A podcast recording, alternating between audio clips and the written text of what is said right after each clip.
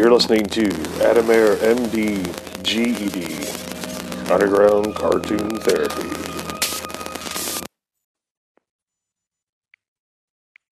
Alright, listen to this fucking trailer. Horror and crime comics upset kids. And if it's a bad one, the kid has a mass of jangled nerves by the time he's through it. You know, we had to buy them underground. It was like a minor version of, you know, where do you where do you get your dope? The whole point of underground comics was to break taboos. I mean, that's why they were made. Nothing was off limits. That we had complete artistic freedom. I think by the time Mike Diana was creating Boiled Angel, that's what he believed. I felt like things should be a step above the underground comics that I had seen in the past. A one-time suspect in the Gainesville murders faces obscenity charges. Michael Diana. Michael Diana. Michael Diana. Michael Diana, Diana publishes a magazine called Boiled Angel. a comic book filled with sadism. You really have pushed the envelope. I'm sorry. Envelope pushing winner right here. The prosecutors don't want to acknowledge Mike as an artist. It's not any innocent soft pornography. This is hardcore psychopathic material. I knew right away that what I was looking at was obscenity. Mike Diana had the unfortunate circumstance of having satisfied all of the standards. Oh, God. You like to get beat up? He's the nicest man I've ever known. Fucking My meathead. dad pulled me aside and he said, That's the Gainesville murderer! I saw him on TV! Because you're a danger to society. Yeah. And I had always thought I had the um, the freedom to draw whatever I wanted to. What happened to him was so profoundly wrong, and why the First Amendment is necessary and what it means. I just didn't like some of these some of these drawings myself. But to want to put somebody in jail for three years for drawing pictures is crazy. That in the history of America, one American artist has been found guilty of obscenity for his own work. Should be taught in every school. I believe his inspiration was Satan. Awesome. Yeah. Mike sure did get fucked over, man. yeah, they fucked his ass. Without any fucking lube. It's kind of like guys like me fucking nightmare. I guess, like, you know, on my end, man, I've been kind of lucky because I guess it's the style I draw in. But I've drawn just as offensive shit as Mike has. But I think, you know, it really is just this kind of line work even that the guy achieves. But, you know, me and Mike are about the same. We just want to feel safe. And we want to draw whatever the fuck we want to draw. And we want to be able to get it out. And that's what this episode's going to be tonight. The trial of Mike Diana, the uncut, uncircumcised, fucking filled with malt vinegar. All right, you guys. you know, Florida can fuck off. It can fucking suck a big old bag of nuts. And it's censoring ass shit. But he went down in history. We're going to talk about it tonight. Me and Mike, man, we were in the same business. We still are. Just a couple of weirdo geniuses ready to fucking paint the world with puke and blood and disgusting shit. Definitely psychedelic. Psychodelic. well, we're going to talk about how the system can suck our fucking nuts tonight. So stick around. How many licks does it take to get to the center of a boiled angel? Three. No, you Yeah. 666, motherfucker. That's right. 666 licks. Aw, dude, this is awesome. Thanks for uh, being the season finale. And since your movie came out uh, on Amazon and shit, I figured, fuck it. You know, it's one of those friends with benef- benefits things. I can just exploit your ass. Yeah. yeah. exactly. I was like, well, we've already done some cool ones, and you know, an hour with Mike Diana, with the Long John, with the Long John Silver commercials, and we're filking in the back of it. That's fucking awesome. And I got you some packages of malt vinegar, by the way. Oh, excellent. Yo, yes, I love the. I got I know, at least a dozen. Uh huh. Or you can go to Five Guys or whatever and get the fish. I know it's not the same thing, but at least you can douche it into the fucking Long John Yeah. Silvers. You know, Yeah, definitely. that's a good. I'll do it. I'll do it. And in the these days, I'll get to a Long John's again or a Captain D's. oh yeah, that's a I must. taken Arthur. Yeah. That's a must. We we have to road trip that soon before they're all closed down. Take, take Arthur Treachers. Mm-hmm. I went to a good one in uh, maybe in Ohio or something on the way to Cleveland. Um, not long, so long ago. You know, I sent you pictures of that. Oh yeah, that was Arthur awesome. Treachers, and it was good. You know, they had the classic fish, they had shrimps and all that stuff. Mm. God, I oh, ate like a pig. I know you did. my fill, my yearly fix, because you don't know when I'm going to get to see that again. I mean, and they have it out on that pier, you know, but that wasn't the same. I mean, you got to travel inland to get that Arthur Treacher. you do. you know, Oh man. Well, and get it fresh. You know, try to get the. Don't don't mind waiting that ten minutes or so because you're gonna get a fresh batch. You know. where you lived in Florida when these you know redneck Nazis you know fucked your ass or whatever, did they have a Long John Silver's down there? Oh yeah, of course. I mean, Is that why they thought you were the the serial killer because he preferred Long John Silver's? probably. That's what I wouldn't doubt it. we saw him over there. I wouldn't doubt it.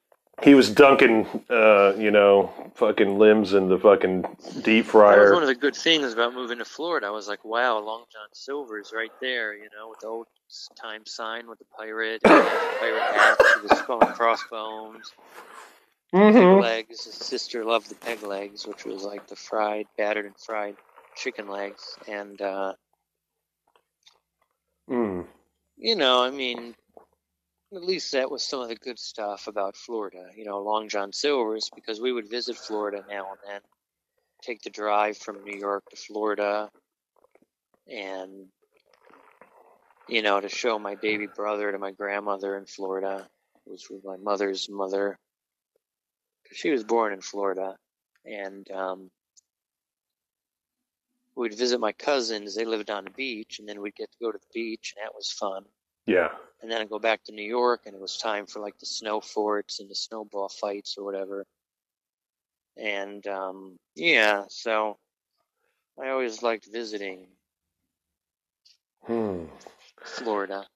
Yeah, there was something cool about Florida, you know, um, on this weird 70s, 80s end. But I think after that, you know, Uh, by the time Miami Vice came out, I blame my, Miami Vice for all the stupid shit. yeah, Really, that's when you got popped too. Was after the the fucking tyranny of Philip Michael Thomas and whatever fucking Don, whatever his fucking name was.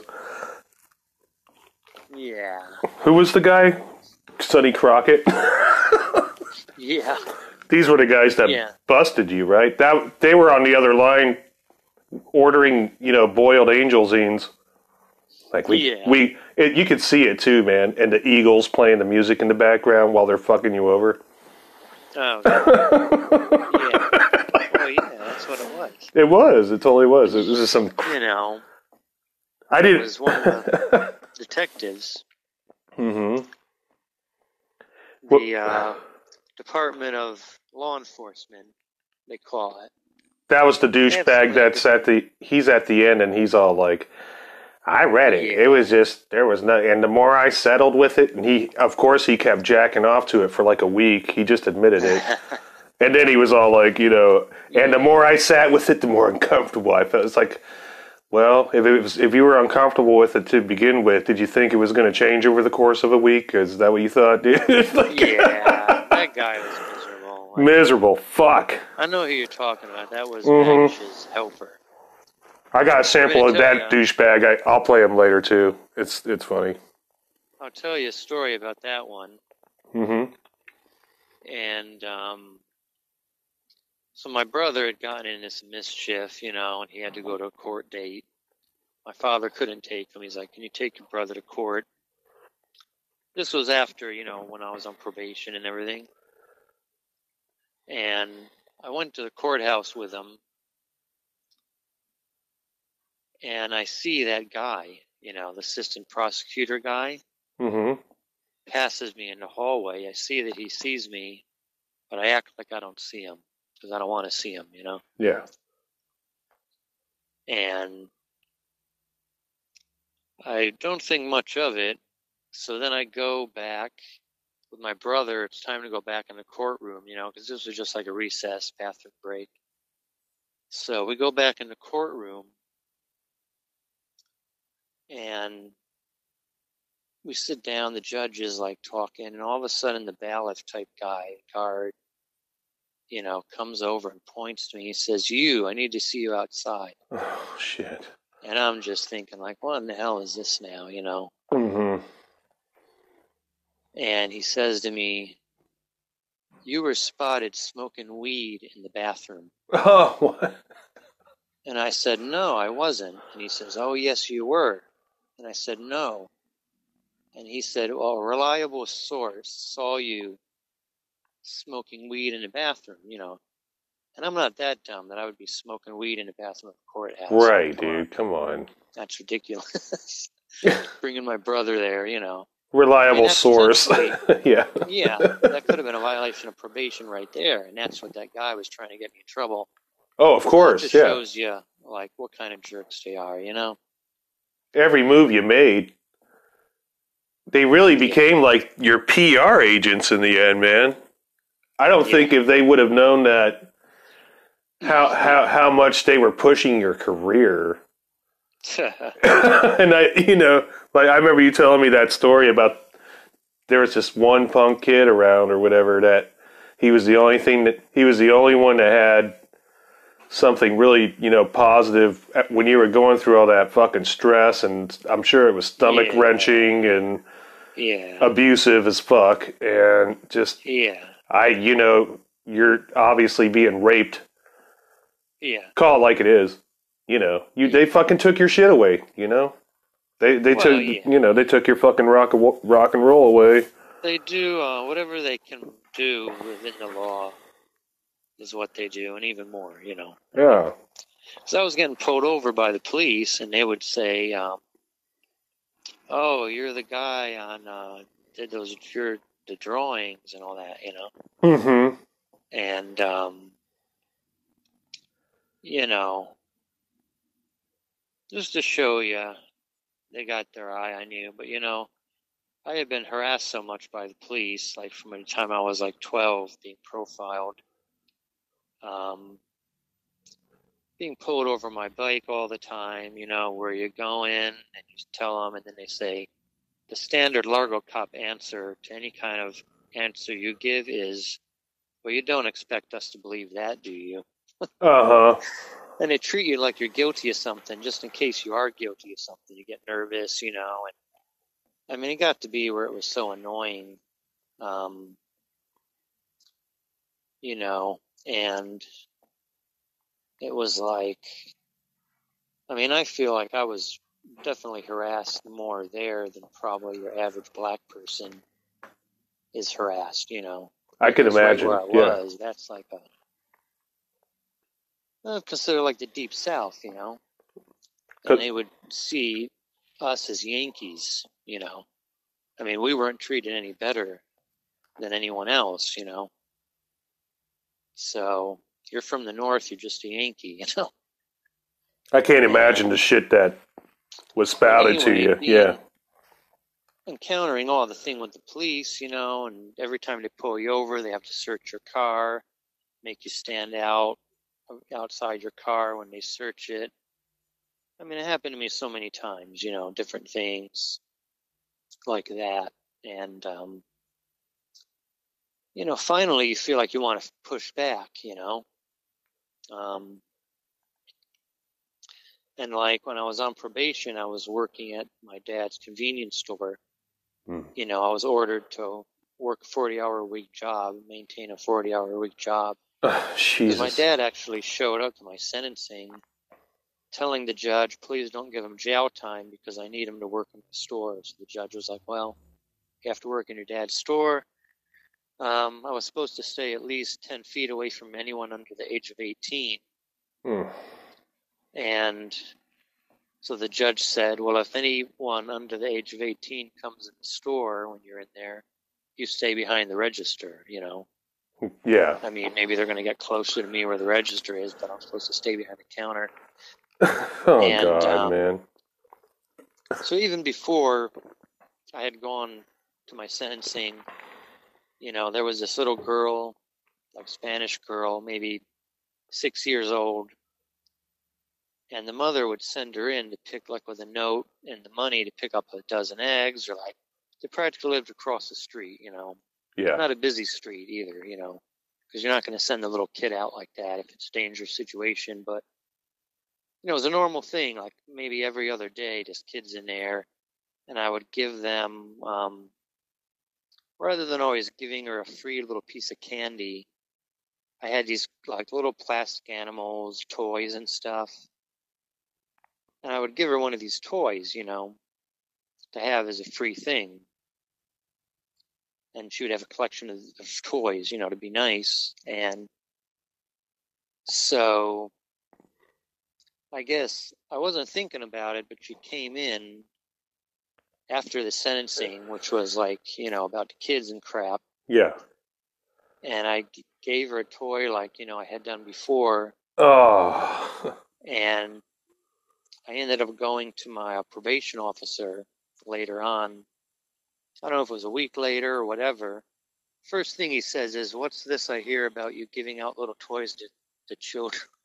Oh it man. doesn't sound good when you put it that way. No, they put it that way too, and made it that way. Yeah.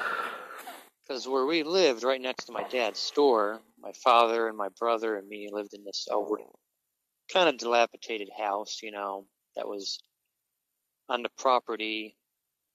The owner of the lunch net and who owned the property my dad's store was in, he also owned this little house, you know, and technically people weren't really supposed to be living in there. I mean, something like the guy had built it way back then without proper permits or something.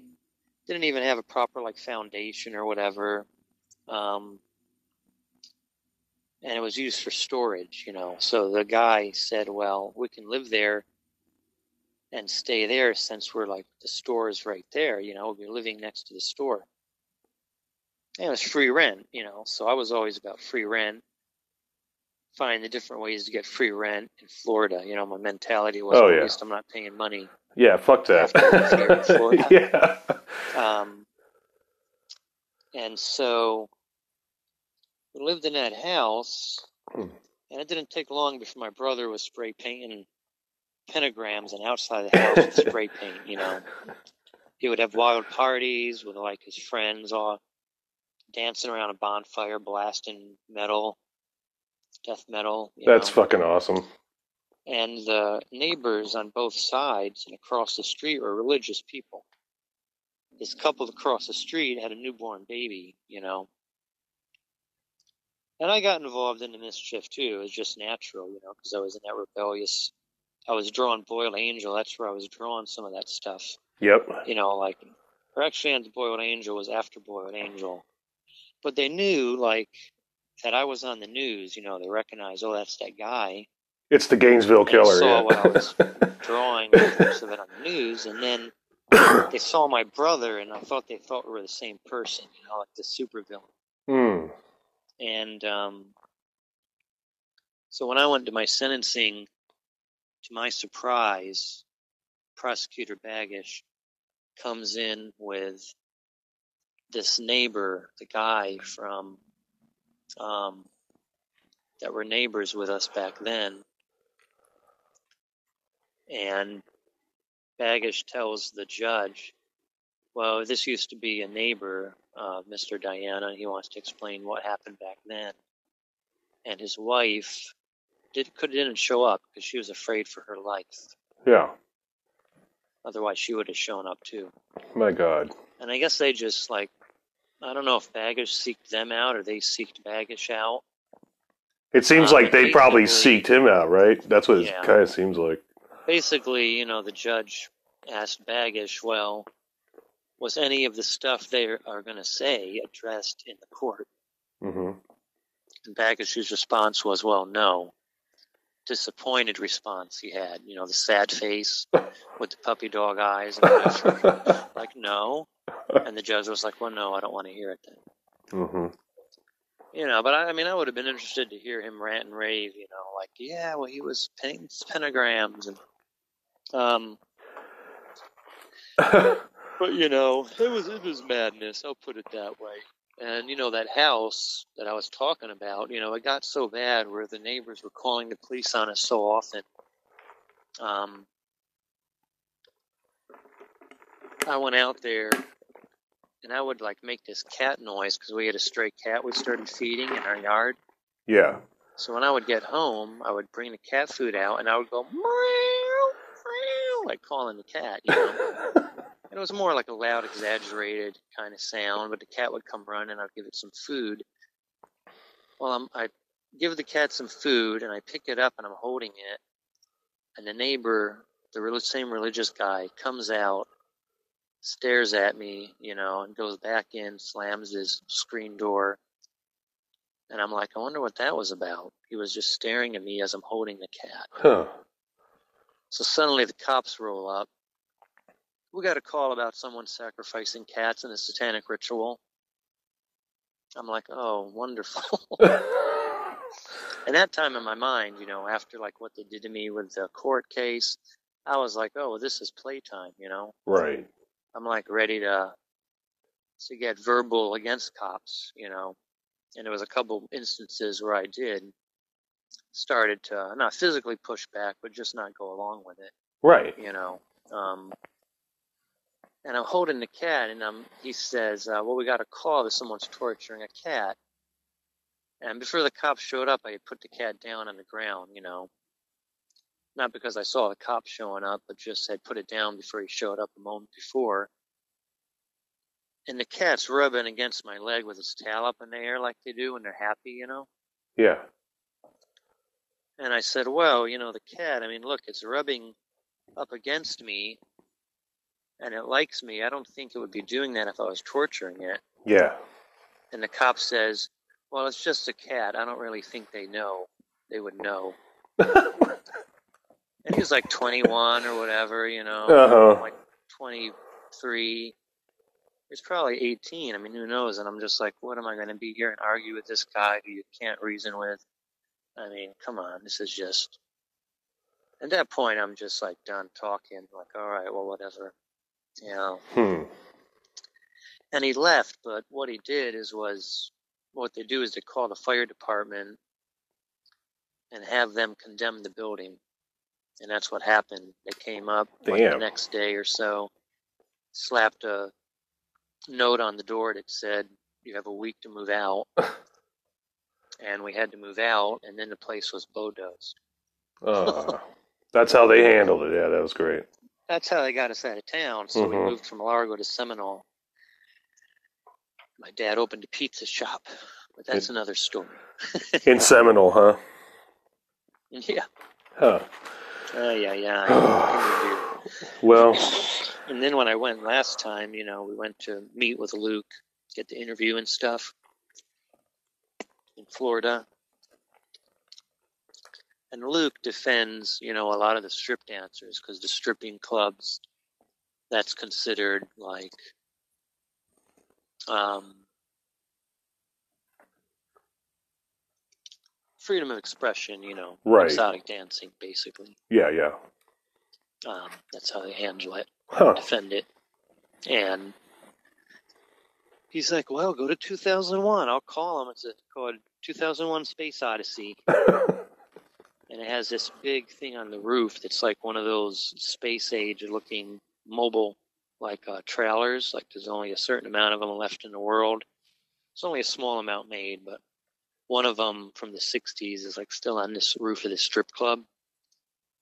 Has like the thousand dollar room. You can go up there and have all the girls lap dance. um, but I had went there as a, a kid, you know, a teenager or whatever, or you know, 18 and up. I had been to those clubs, but um, yeah, we went over there, and one of the stripper girls starts talking to me, you know, and I mentioned that when I lived in Florida, I was living in Largo, and she says, "Oh, Larghetto." And that's the whole reason I mentioned the whole strip club anyway, because she said Larghetto. Right. I'm like, yeah. That's basically what it turned into. I mean, you got two black neighborhoods, and then you got the what people around there would call white trash neighborhoods. You know, on the border of those black neighborhoods. Hmm. My father, when he had his apartments, he was, you know, for those people, white people that had no money, you know, they don't have any alternative but to live next to the black neighborhood. And, you know, my father had at one time with his partner a million dollars worth of property in Largo. The Sea Star Motel, um, Oak Park Court, where we filmed Blood Brothers, Oh, okay. scenes of Blood Brothers. You know, we went through the buildings. Um, A classic, a cult classic, by the way. I mean, these places, you know, we found old postcards for Oak Park Court, and that place in its day in the 50s was like a nice place, you know, like little cottages, you know, and like a retired person's dream. Hmm. Um, and now it's in old rundown places where there's like drug use, and it's right on down on uh, Fort Harrison Road that goes through Largo and Clearwater and that's like crack crack street you know prostitutes getting picked up and you Oh, know the all your favorite American blowjobs. American mean, it's all there you know you can't draw it but it's there Mhm. just don't talk about it you know Yeah. and you got your Scientologist in Clearwater a little deeper in there Hmm. but considering my father's businesses, you know, were bordering basically a black neighborhood, um, at least close enough to it. Um, the policy, I believe, for Largo was like, well, when we can get our hands on these places, foreclose on them, we'll tear them down, even if they're still usable for people to, to live in because my father actually he lost his properties once Reagan changed the law. They got screwed, you know, because Right. their taxes, like property taxes, went through the ceiling. Fucking Reagan. You can't get enough money out of these people. Yeah. I mean, half of them probably, you know, my dad would have to go door to door, banging on doors, asking for the rent money.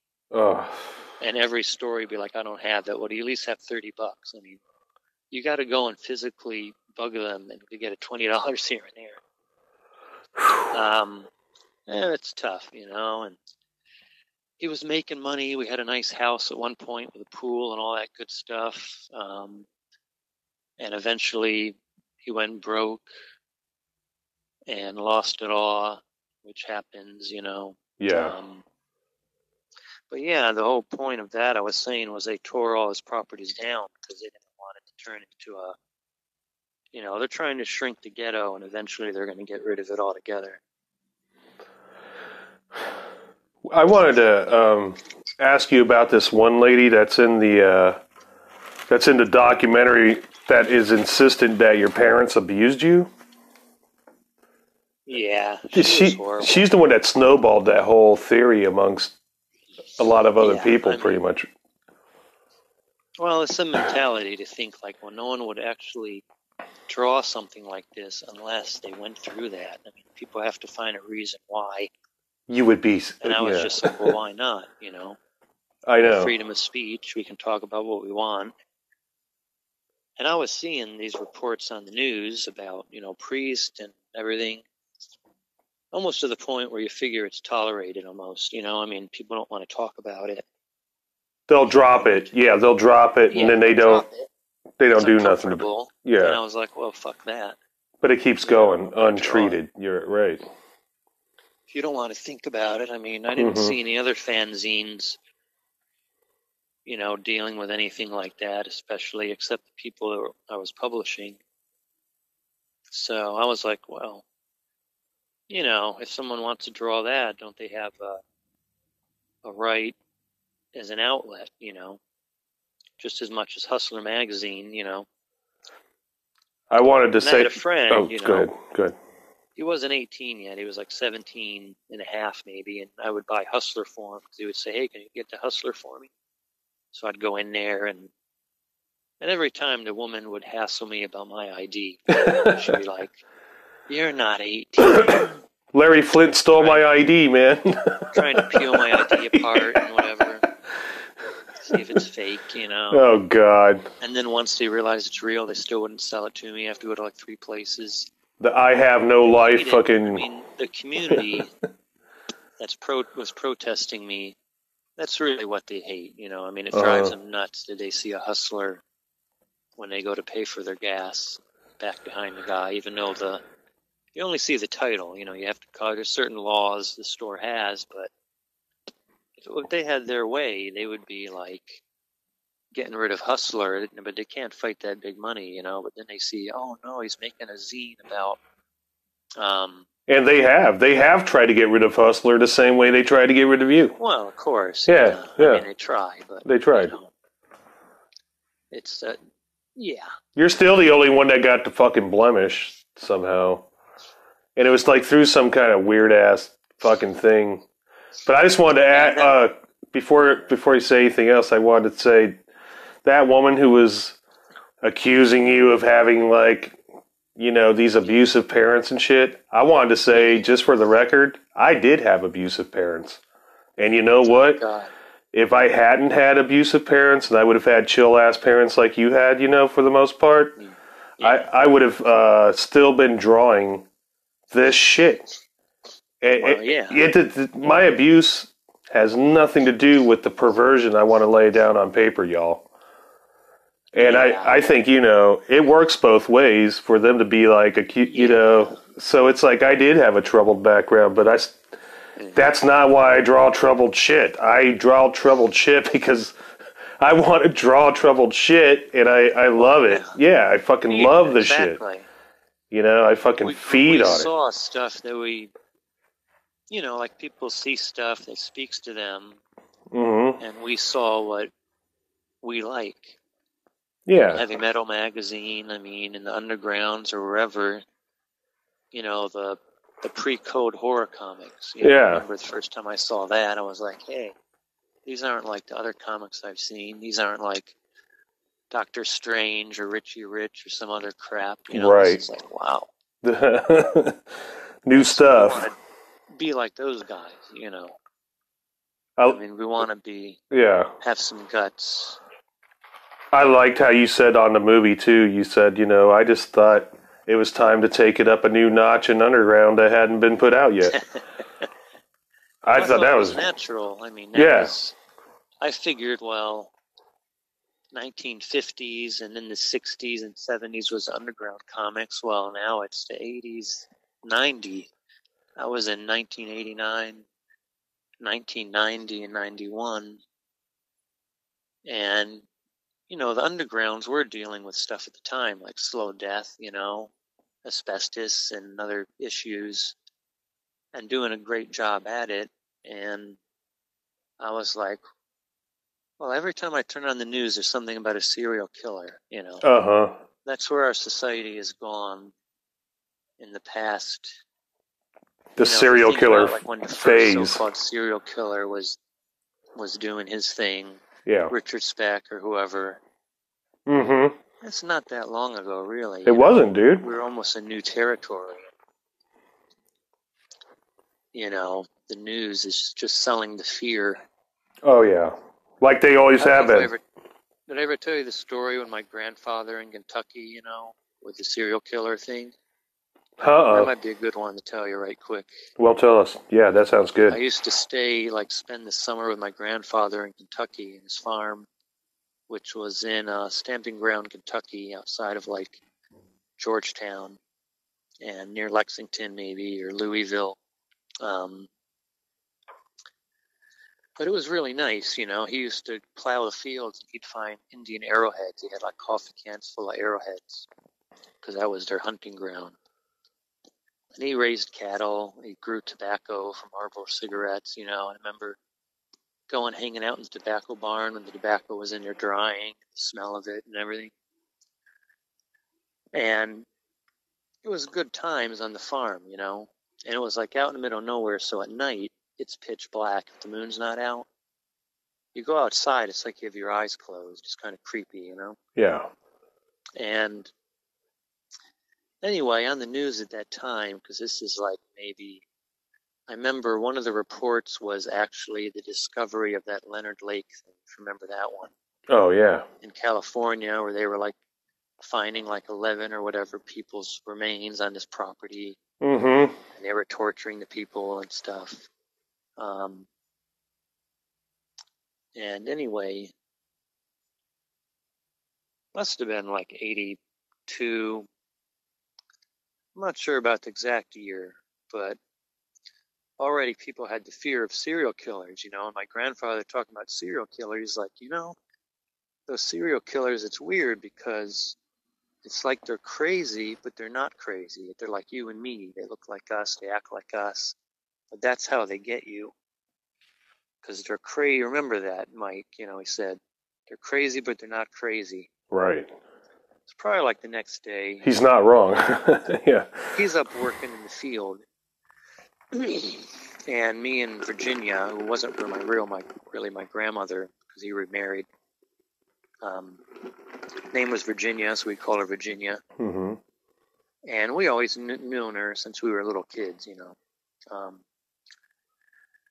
but they had this uh, road that goes by to my grandfather's property from one direction. The bridge had been out. It was actually like a very like a little a creek all around his property, you know. And usually, this spot in the creek where the road is is not very the water is not very high, but it depends on how much rain there was or whatever, how high the creek is. And you know, it's such out in the middle of nowhere that like the bridge had, you know, went into disrepair, and people there's like a dirt road off the road, and you drive through the creek and then back up, and then you're on the road again. You know, it's really weird. Right. And I always remember my grandfather, like in his truck, you know, we're going through the water, and I was like, wow, that's cool. Um, and every now and then, someone would drive through that thing, and they would get stuck right in the creek, you know. Yeah. My father, my grandfather, he was the first house you come to from that, which is, you know, maybe like a city block or, or less, you know, or maybe a little more couple blocks walk. So all the time, you know, they would come up. He'd tell us the stories. Like once it was two guys who owned a restaurant and they gave him like a fifty dollar certificate to use at the restaurant or whatever, you know. Um, and he would always help people, and they would try to offer him money. He wouldn't take it, you know, because he had his tractor. You know, he would take the tractor down there, put the chain on the bumper, pull him out. Uh, so evidently, this um, a family, you know, it was a, a man and a woman with two kids come walking up, and their car had gotten stuck in the creek trying to get through there. He says, "Hey, would you can you to my grandmother to come to the yard?" And we happened to be in the front yard, and they were like, "Hey, well, can you take us just up to our house? I got my truck there, and then I can come and pull the car out." you know, my pickup truck. I have a, my chain. Um, and my grandfather was up in the field, you know, so for some reason we felt like, well, we can't go and tell grandpa what's going on. I could tell she was kind of nervous and she's like, well, I guess so. I guess it'd be all right. And it's almost like they didn't really talk her into it, but they kind of like were like, well, you know, it'd be easy. You just jump in there. I'm just right, you know, not too far over this way. And so we decided to do it. So we get in the car and we get in my grandmother's car and everyone, all of us get in the car, you know, and we drive off. So we come back, you know, which one gone, but like maybe 10 minutes. And the grand, grandfather, Ernest, you know, my grandfather, I mean, is standing in the driveway with his hands on his hips, right? Looking at us, a mean look as we drive back into the driveway. Yeah. And my grandmother says, Oh, he's pissed. and we get out, and, and he's like, What the hell am I supposed to think when I'm up in the field working and I see you and Mikey driving off with some strange people? Hmm. She's like, Oh, well, their car broke, you know, their car got stuck in the thing, and he wanted to get his truck, and, you know, and he's like, Well, don't you know those could have been serial killers? Right. I told you they're crazy, but they're not crazy. And she's like, Well, they look normal. They were normal people. No, I told you they're crazy, but they're not crazy. That's how they get ya.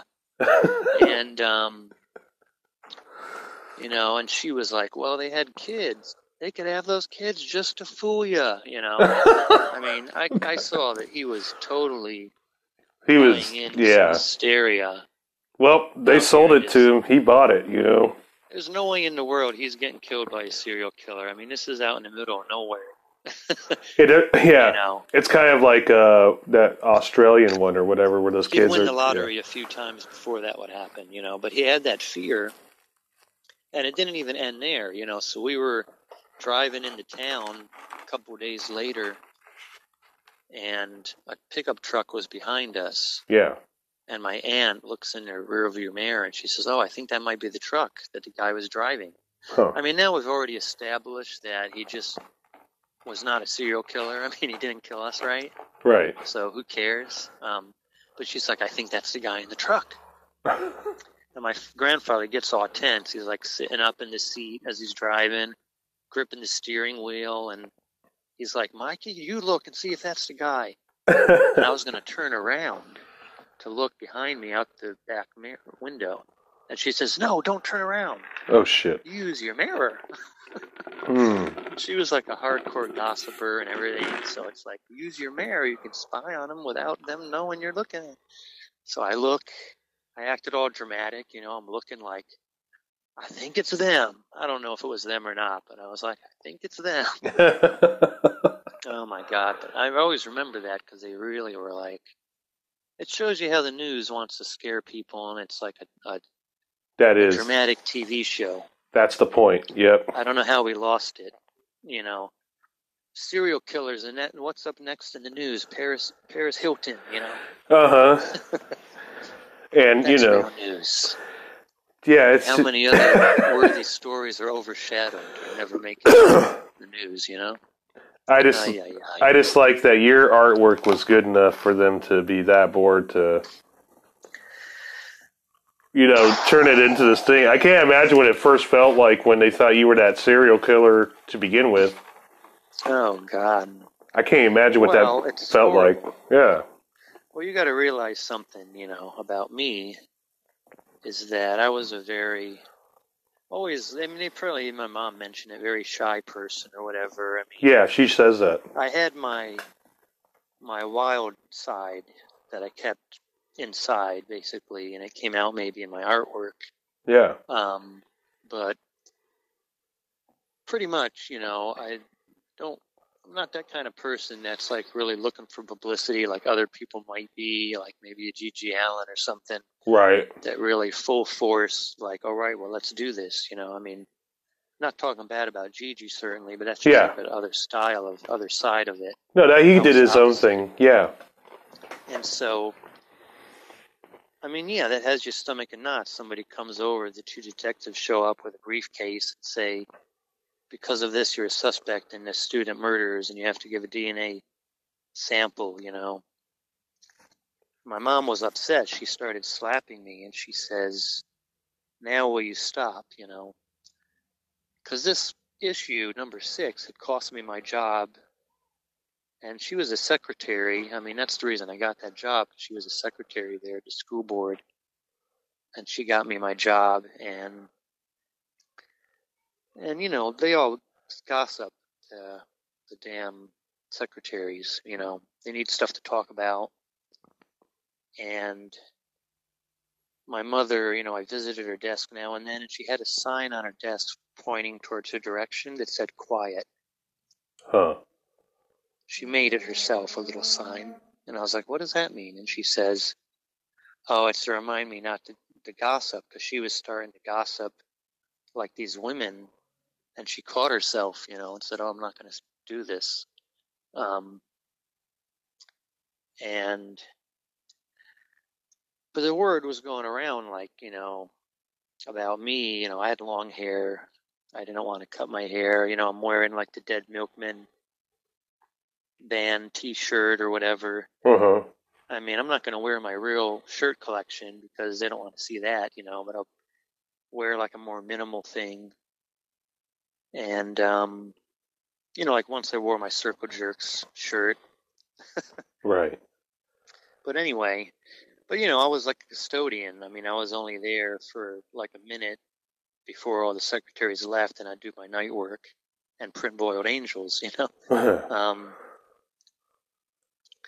but yeah, like one night, uh, one day I go into work and there were rumors going around. This teacher, really, it was like secretaries that had little sections of offices, and there's no students there. They basically decide what the classes are going to teach and whatever, what textbooks they'll use and stuff. And the, t- the different secretaries would have a bulletin board, you know, and this one bulletin board, particular secretary, her kids came one day and decorated it with these cutout handprints of their hands, you know, on colored construction paper and like pinned them to the board. Well, evidently, someone, two of the hands, they made, they folded down all the fingers except the middle finger, so two of the hands were shooting a middle finger. And that's what she came back to work one morning to see. and I cleaned, I don't know, I guess I cleaned her room, or maybe her room wasn't one of the rooms I was in charge of. Yeah. But she was starting a rumor that I did it, and she didn't appreciate it and all this crap. And I was like, well, I didn't do it. I mean, I don't know anything about it. Yeah. Um, and there were a couple other male secretaries that worked there that were always like pranking each other and crap.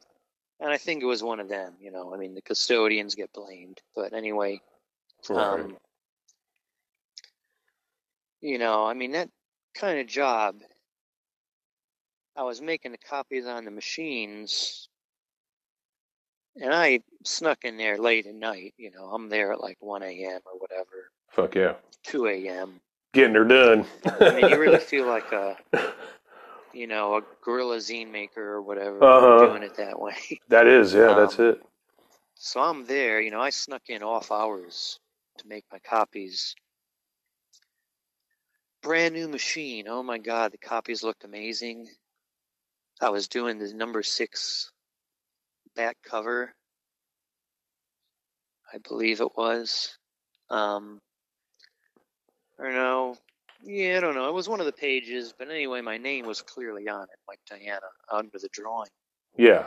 and it was this kind of creature with like a winding dick coming in its own face and Classic. um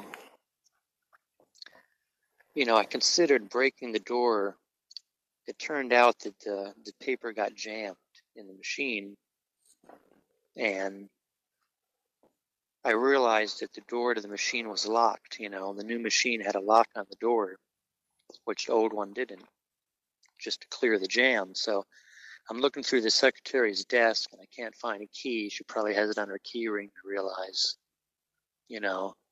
And I had had made a copy of the key to the copy room to get in there when I wanted. Um, so I considered breaking the thing open to get the jam out, but then they're going to come back and see this broken open machine, you know. So you can imagine how stressed I was You know, Yeah, it's fucking stressful. In there freaking out. It's fucking where I'm not supposed to even be. I can see it. I definitely And can when see I leave, you know, there could be a chance the cops are patrolling by. Hey, what are you doing leaving this hour? Piles of boiled angels.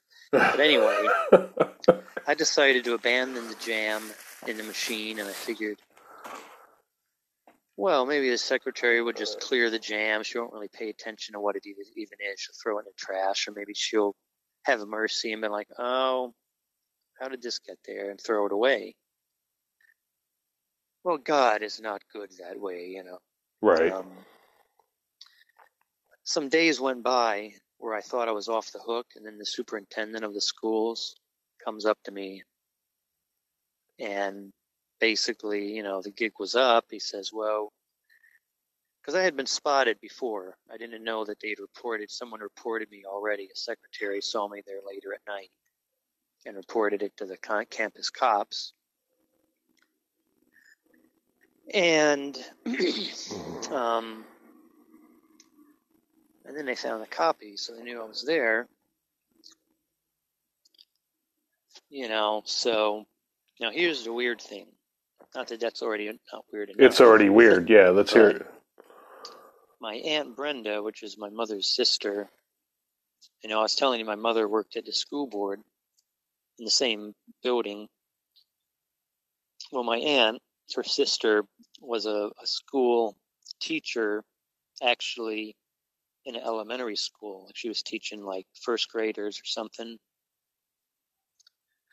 Well, teachers do this thing where they kind of trade Xerox copies of weird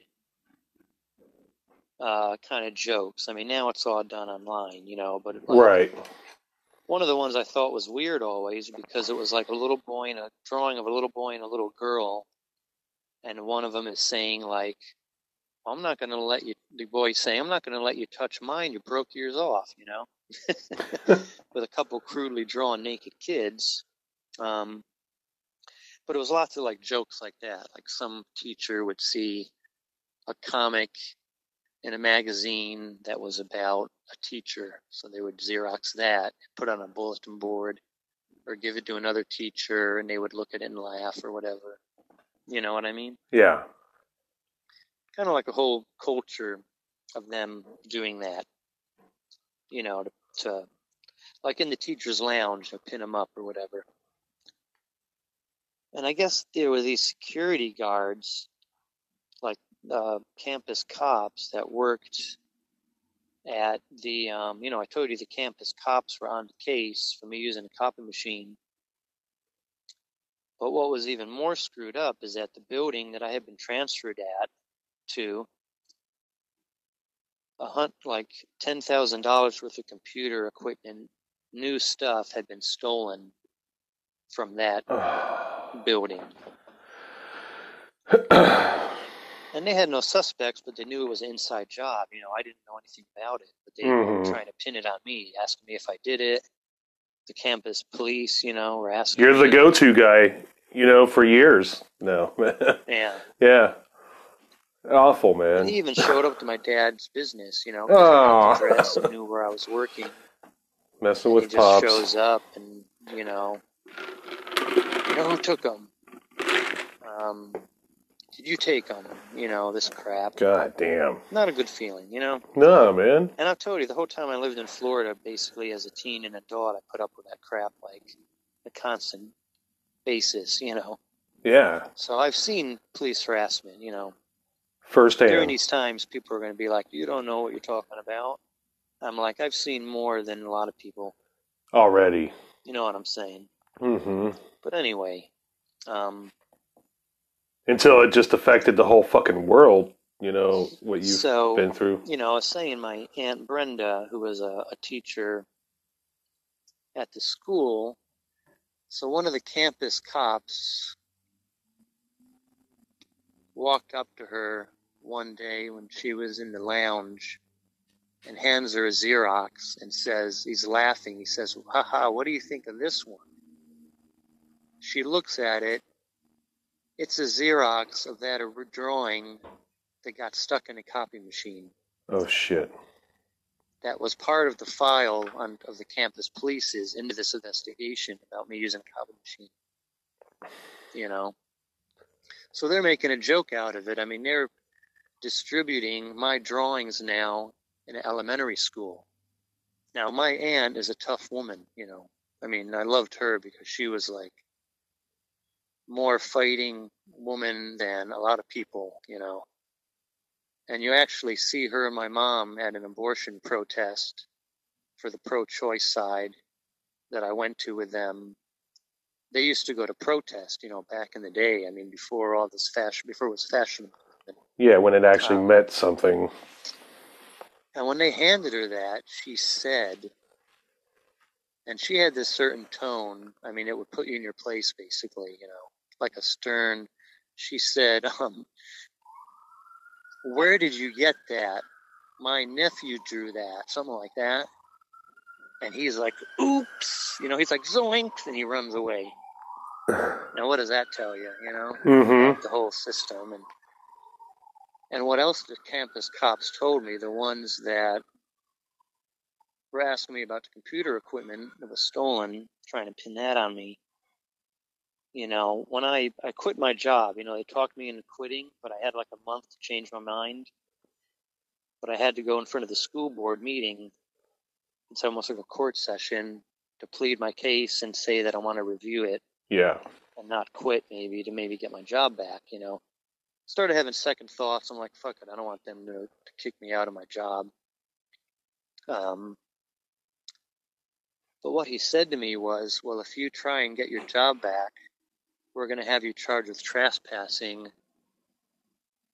um, for going in there during an hour that you weren't supposed to to make copies. It's trespassing, you know. So when I went the day, which was like maybe two days before it expired to change my mind, I went to the, the court hearing, and that campus cop saw me walking in the door. He happened to be hanging out or something. He's like, and he says, What are you doing here? I didn't say anything, you know. And he went and he sat down. It's like he was across the room. I could feel his presence. You know what I'm saying? Yeah. he sat down in there and um and actually what's funny is now that I think of it if you know the episode of Seinfeld with the guy that goes after Jerry for the long overdue book Oh, Bookman? the uh, library cop yeah. that's the guy the way he talked his mannerisms the way he dressed I mean I swear to Christ it's so funny You fucking punks think you can get away with everything.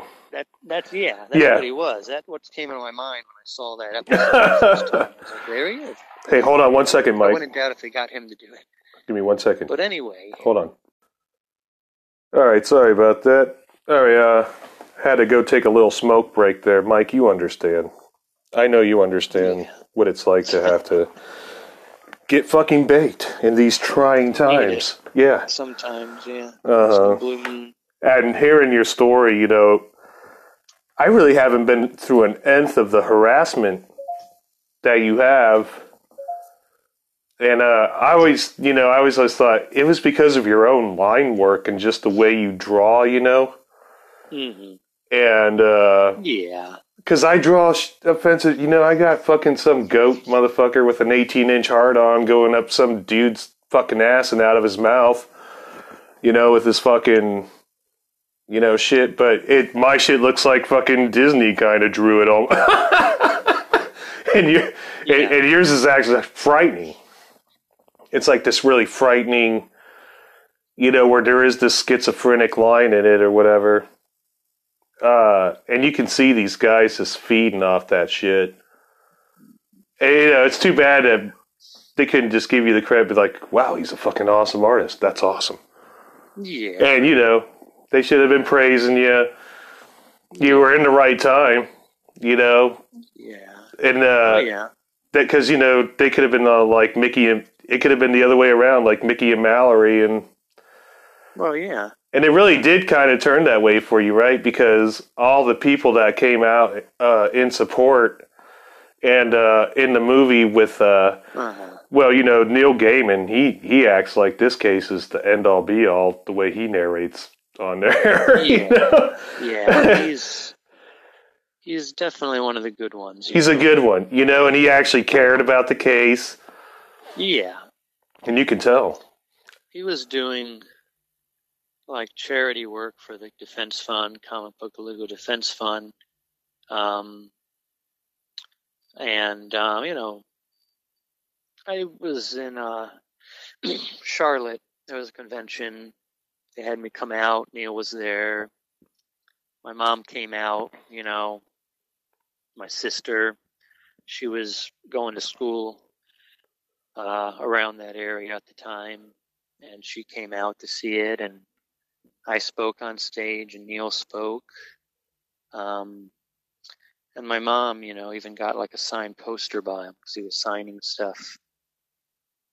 And uh, he was very generous. I mean, that's the word, you know. Yeah.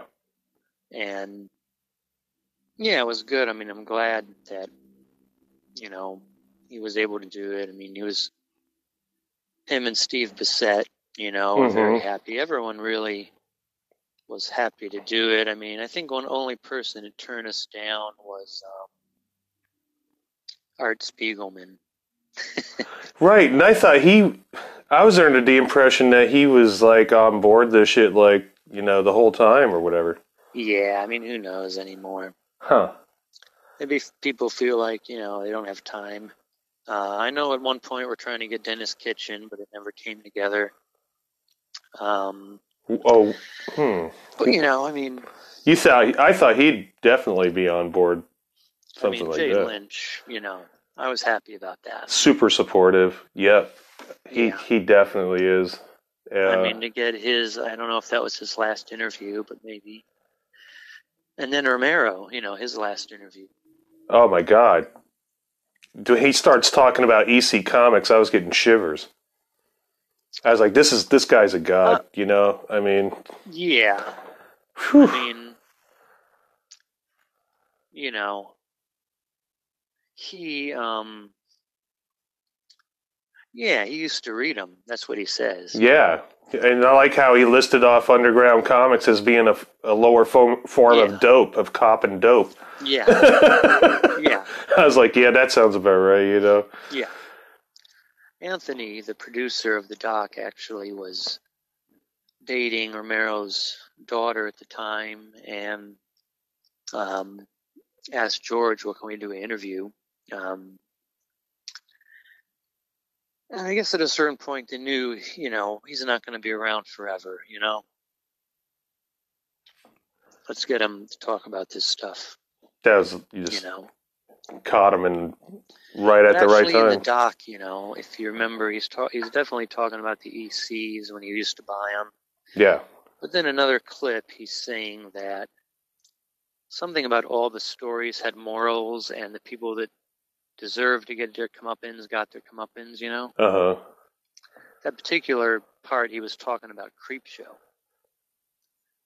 which is basically talking about un- about the the horror comics anyway, because that's what Creepshow was. You know. Yep, I love it. It made sense that I used the Creepshow 2 soundtrack. Well, yeah, it all comes together. Yeah.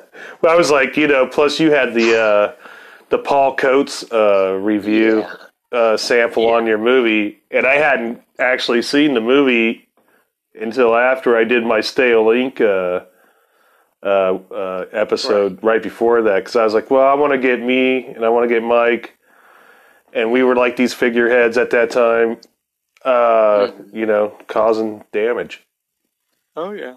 And you know, GG was doing his thing with the music, and you know, I mean, Mhm. that's how it was then.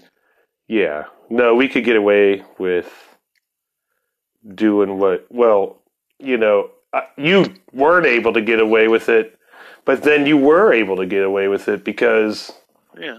you know, they flipped the shit on your ass and it became femme fatale. That just yeah, it takes time. I mean, Yeah.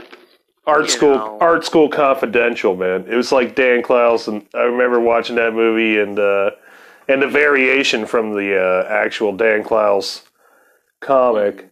And the one with uh, that actually gets made into the movie.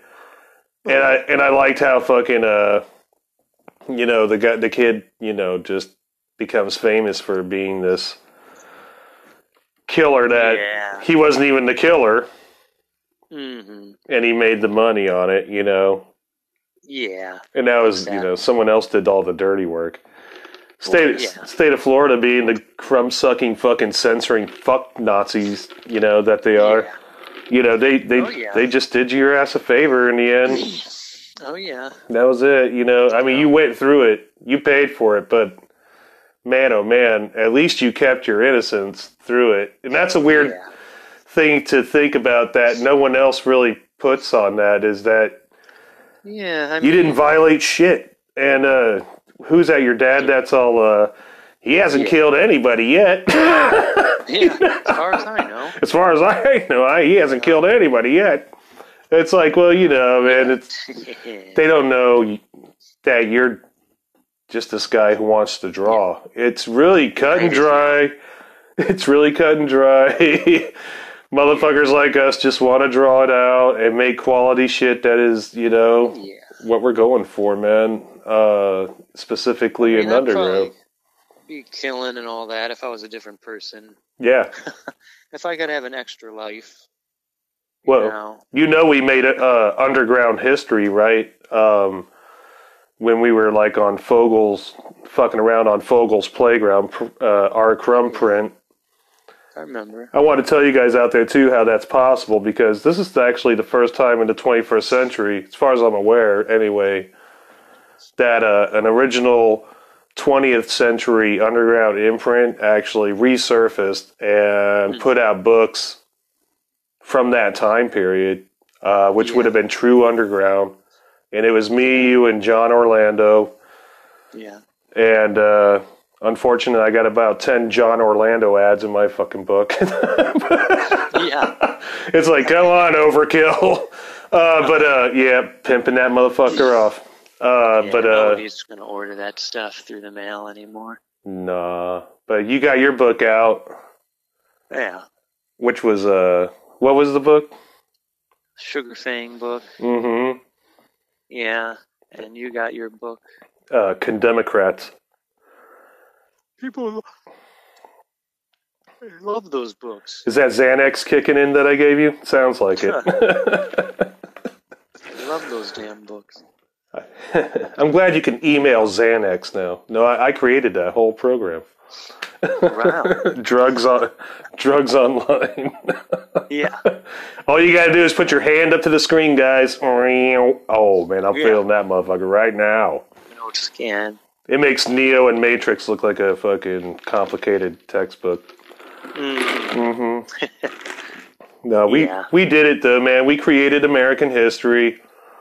They definitely uh, you had to go up for guys like me and my partners that I worked with at Stalelink and all these other all these other guys that were around obviously that fucking were going for the offense end and you just you aced it man uh and you know you did because you got fucked with because of it Yeah. i love that dude that Yeah. that's some heroic ass shit i'm not gonna play foo fighters you know at the end of it but Right.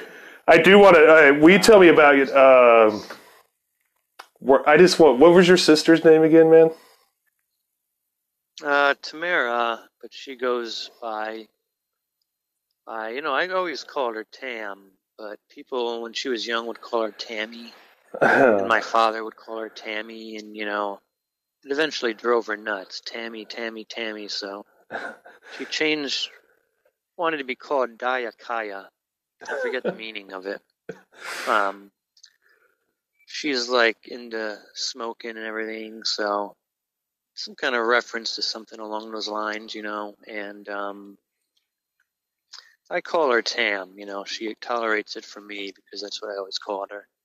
yeah Um, but her real name was Tamara. I mean, I thought it was a good name. You know. I like how she's just, you know, she's open in that little part that she's talking about being in your horror movie and And Ma- and Matthew, you know, gives her the abortion with the fucking hanger, and it's got the little. Where'd you score that little fetus at? By the way, what is that thing? Oh my God! Do you, I wanted to ask you about that piece, particular. That school I was working at when I was working for the school board, they had a big room full of, like almost like a room they were using as a warehouse, full of like stuff like that, you know. Yeah. And I, it was in like a plastic briefcase, you know, suitcase looking thing. You open it up and you see all the fetuses from tiny one going up in size, you know, showing you the stages. And, um, you know, I had swiped that for my movie. I mean, this is stuff that was long forgotten. You know what else I scored in that same warehouse? There was a audio tape that they would play for classrooms. Oh, it was yeah. the Jim Jones sermons. Oh no way! And I wish I still had that tape. I mean, imagine the narrator turning that into a school lesson, you know, like the danger of cults. and they actually had the uh, graphic, um, you know, all that stuff. Actually, you hear all that stuff that I, I put on the soundtrack in my movies. You know, you watch, uh, especially Big Baby Jesus, and you mm-hmm. hear that Jim Jones temple stuff, you know. on Oh yeah, Um, deep. but yeah, I found some interesting stuff, and I open a suitcase, and it's full of fetuses. So I mean, that's really, what you know, it's more like on what you have available. So I'm like, whoa, we got fetuses. We're gonna do an abortion. You know, it wasn't the other way around, probably. Uh huh. Um, but really, at that time, you know, abortion was such an issue in Florida, and Governor Martinez at the time that went against Two Live Crew also was stirring up all the abortion issues again, trying to legalize abortion. yeah. And my mother, um, yeah, I mentioned before, didn't I? My mother and my aunt would go to the the rallies, and so I went to a rally with them once. And so you see clips of that in the Big Baby Jesus video. Blood Brothers was like an hour long, complete film, and then Big Baby Jesus is more like a collection of short films, and then the clips of um, the abortion rally and whatever. Um, and then my cousin, you know, if you notice on the news clips in the doc, my cousin who's holding my hand up saying, Should these hands be tied? You know, Oh yeah. he is always super against authority, you know. My cousin from Florida, Tony, and you know, he wore the face paint um, and wanted to help me, like at my pre-trial. Yeah, yeah. Turns into a bit of a circus. That's who that was. I was wondering. I figured, you know, he was either a really good friend or, you know. He actually watched the doc last night and gave me a call. Oh shit! We watched it at the same time. That's amazing. yeah. What day did you watch it? yes, last night. June third. Yeah, yeah. I think he watched it June second, which was actually my would have been my father's birthday. Oh wow. I got to tell him that. Yep. I. But anyway, I just I saw it though. Yeah. Yeah, he. I mean, he was supportive, you know, because he was very like screw the system and believed that I was getting screwed with, you know, and he had his own many run-ins with the law because he's anti-authority. Yep. Um, he once was standing on the balcony of his building he was living in, and he shined a laser pointer um, on a cop's badge. He was in a convenience store reading across the street, reading a magazine, and he shined it through the window on the cop's badge. I mean, yeah, you're messing with the law. You're kind of asking for it at that point, but Uh-huh. this is Clearwater Beach when he lived there. Cop marches across the street, comes up the stairs, and just arrests him right there for assaulting an officer. Oof, buddy. And he ended up paying a thousand dollar fine. They found him guilty, you know. Mm-hmm. But yeah, he had his own battles, and then I had some, and he helped me out. Um, So at least you had someone you could relate to, you know. yeah, And that's nice, man. You know. we used to sit around drinking and smoking, thinking up ideas like, should we bring a greased pig to the courtroom and set it loose? You know, we were saying, imagine Baggish prosecutor jumping, diving for the pig, and getting all greasy, quee quee, pig squealing, running around. And another idea we had was like, well, let's rent a limo, and I'll get out of the back seat of the limo. But as I get out, there's going to be like 50 live chickens coming out. You know. Oh yeah. Maybe I come out like a clown car, and then all these people dressed as clowns, one after another. we were like, what kind of publicity stunt can we do on the news? Oh man. And uh, we were even considering renting a dunking booth from the party shop and setting it up in the parking lot behind the courthouse. And I was going to sit in the dunking booth filled with water. And we would say to the prosecutor, well, just go ahead and dunk Mike Diana. Take your frustrations out. I mean, we cons- almost considered doing it because the price wise, it was doable. But then we had to be like, well, how are we going to fill the thing? We're going to have to ask the courthouse for a hose. I mean, where's your water spigot? we never looked into legality of like, could we set that up in a parking lot? But that would have been awesome, you know. Uh-huh. But Yeah, anyway, what we totally. did was the cake thing, which you see the footage. Uh, my brother was filming with my cousin's camera, and we were passing out flyers that um, my friend Bill went by Bill Kill. He was a Boiled Angel contributor, Mm-hmm. and he I kinda remember that. collage art and stuff. Yeah. Um, he was out of Atlanta, Georgia, Okay.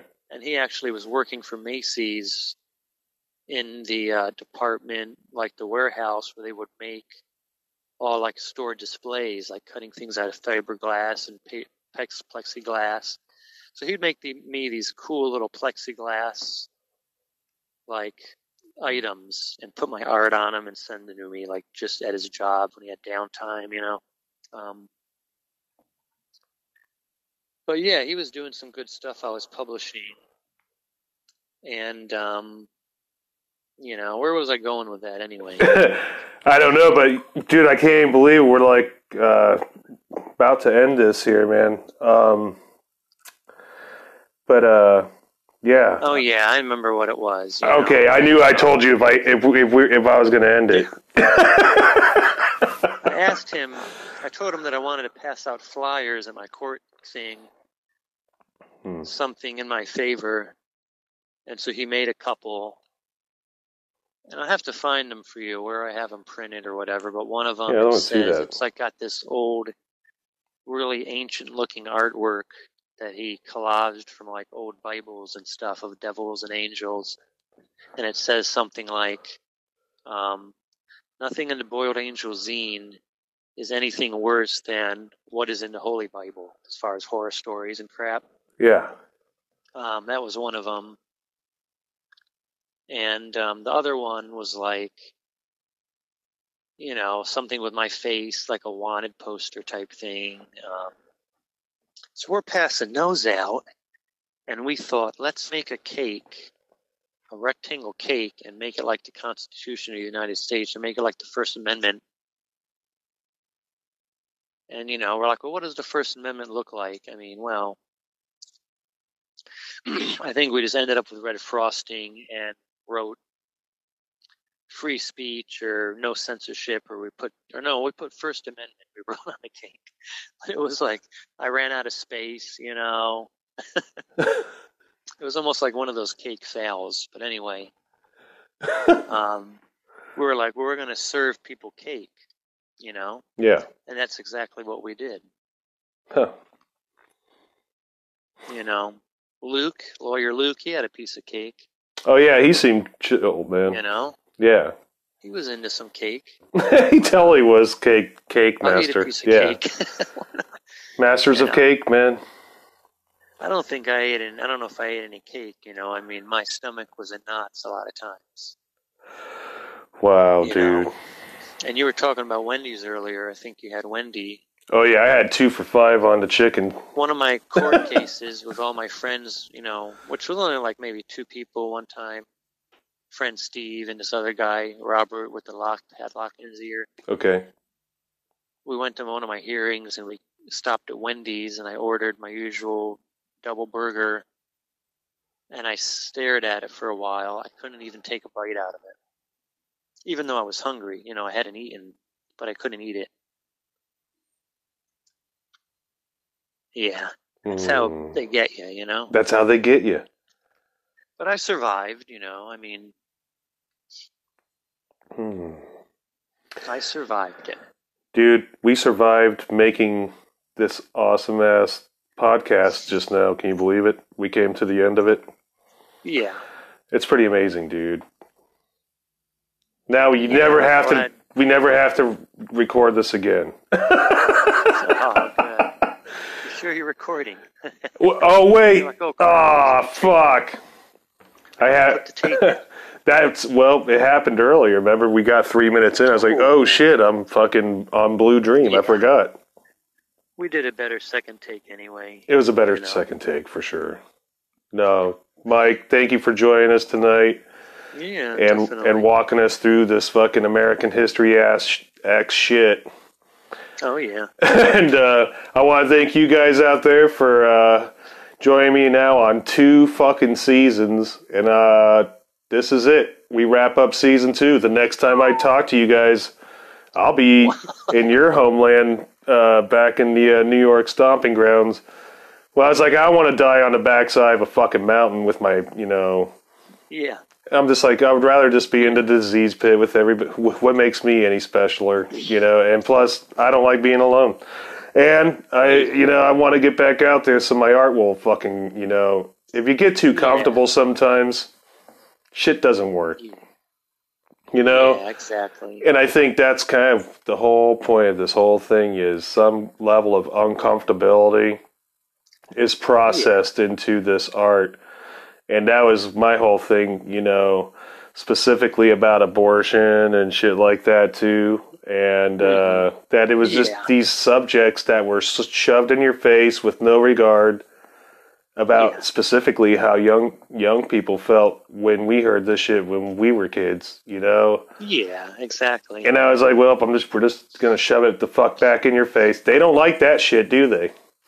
No. No, They hate it they hate it. because they don't want to see it. No, but guys, remember that, you know. You know. Yeah. If they censor you, that means you're doing something right, probably. Just don't hurt no one. You know, Mike didn't have to hurt anyone. They just needed to think that he killed a bunch of people. That Yeah, exactly. the Gainesville killer. you know. Uh, my favorite part Yeah. before we leave too, dude, is that meathead. Uh, uh, what is that? J- Sally Jessy Raphael or whatever, where that fucking guy get. You like to get beat on, and you're hanging out with your girlfriend. Oh God. Yolanda.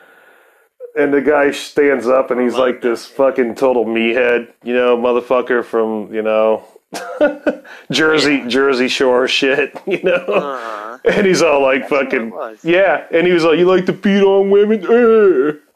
Yeah. And he, he just, Oh my God. uh, that was it, man. As soon as you heard that, you're like, America, America. Yeah, that was that was ridiculous. I mean, This was the extended ending, guys. So I love you, Mike. You're my brother, man. And we're going to keep doing this until the bitter end. And I encourage you to uh, keep fucking uh, drawing out there, too. And regardless Oh, of whatever, you got to keep doing it. You heard Mr. Diana just fucking Don't tell you. up. So get the fuck on it. chop, chop. Start drawing. yeah. Start drawing, cunts. All right, Mon. I'll talk to you in a bit. All right. Peace. Wow, man, that was awesome, dude. hey, before I leave, dude, uh, I want to play these uh, couple samples. One from that prosecuting pig, who was all like uh, jacking off to fucking Mike's comic, obviously. and then one from George Romero, the master of horror himself, and then one from Mike's sister. Hold on. Sounds like a joke. So the prosecuting DA, George Romero, and Mike's sister walk into a bar. All right, hold on. I looked at it as obscene from the minute I opened it up.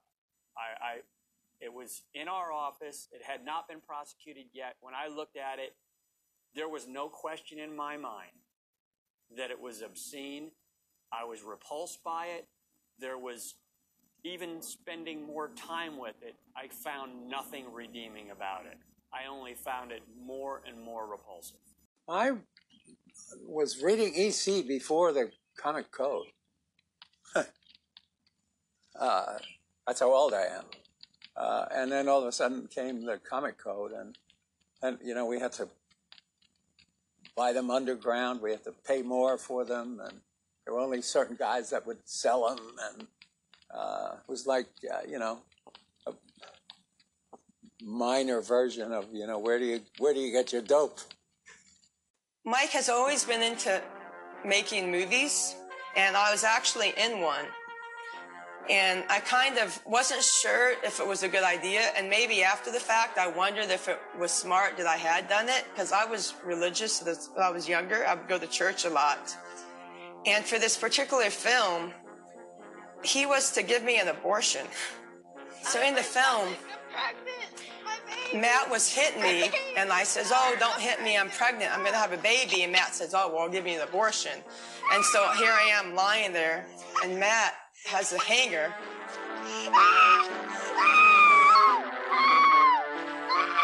And then he pulls the hanger back, and there's a little plastic toy fetus with fake blood over it. And that was kind of fun. I'm glad that I did that, even though I wasn't sure. I have no regrets over it. Wow, damn. All right, that wraps it up, man, for the season. Uh, third season is coming up, and I'm going to do it a new way. Do some new shit, and I hope you fucking like that.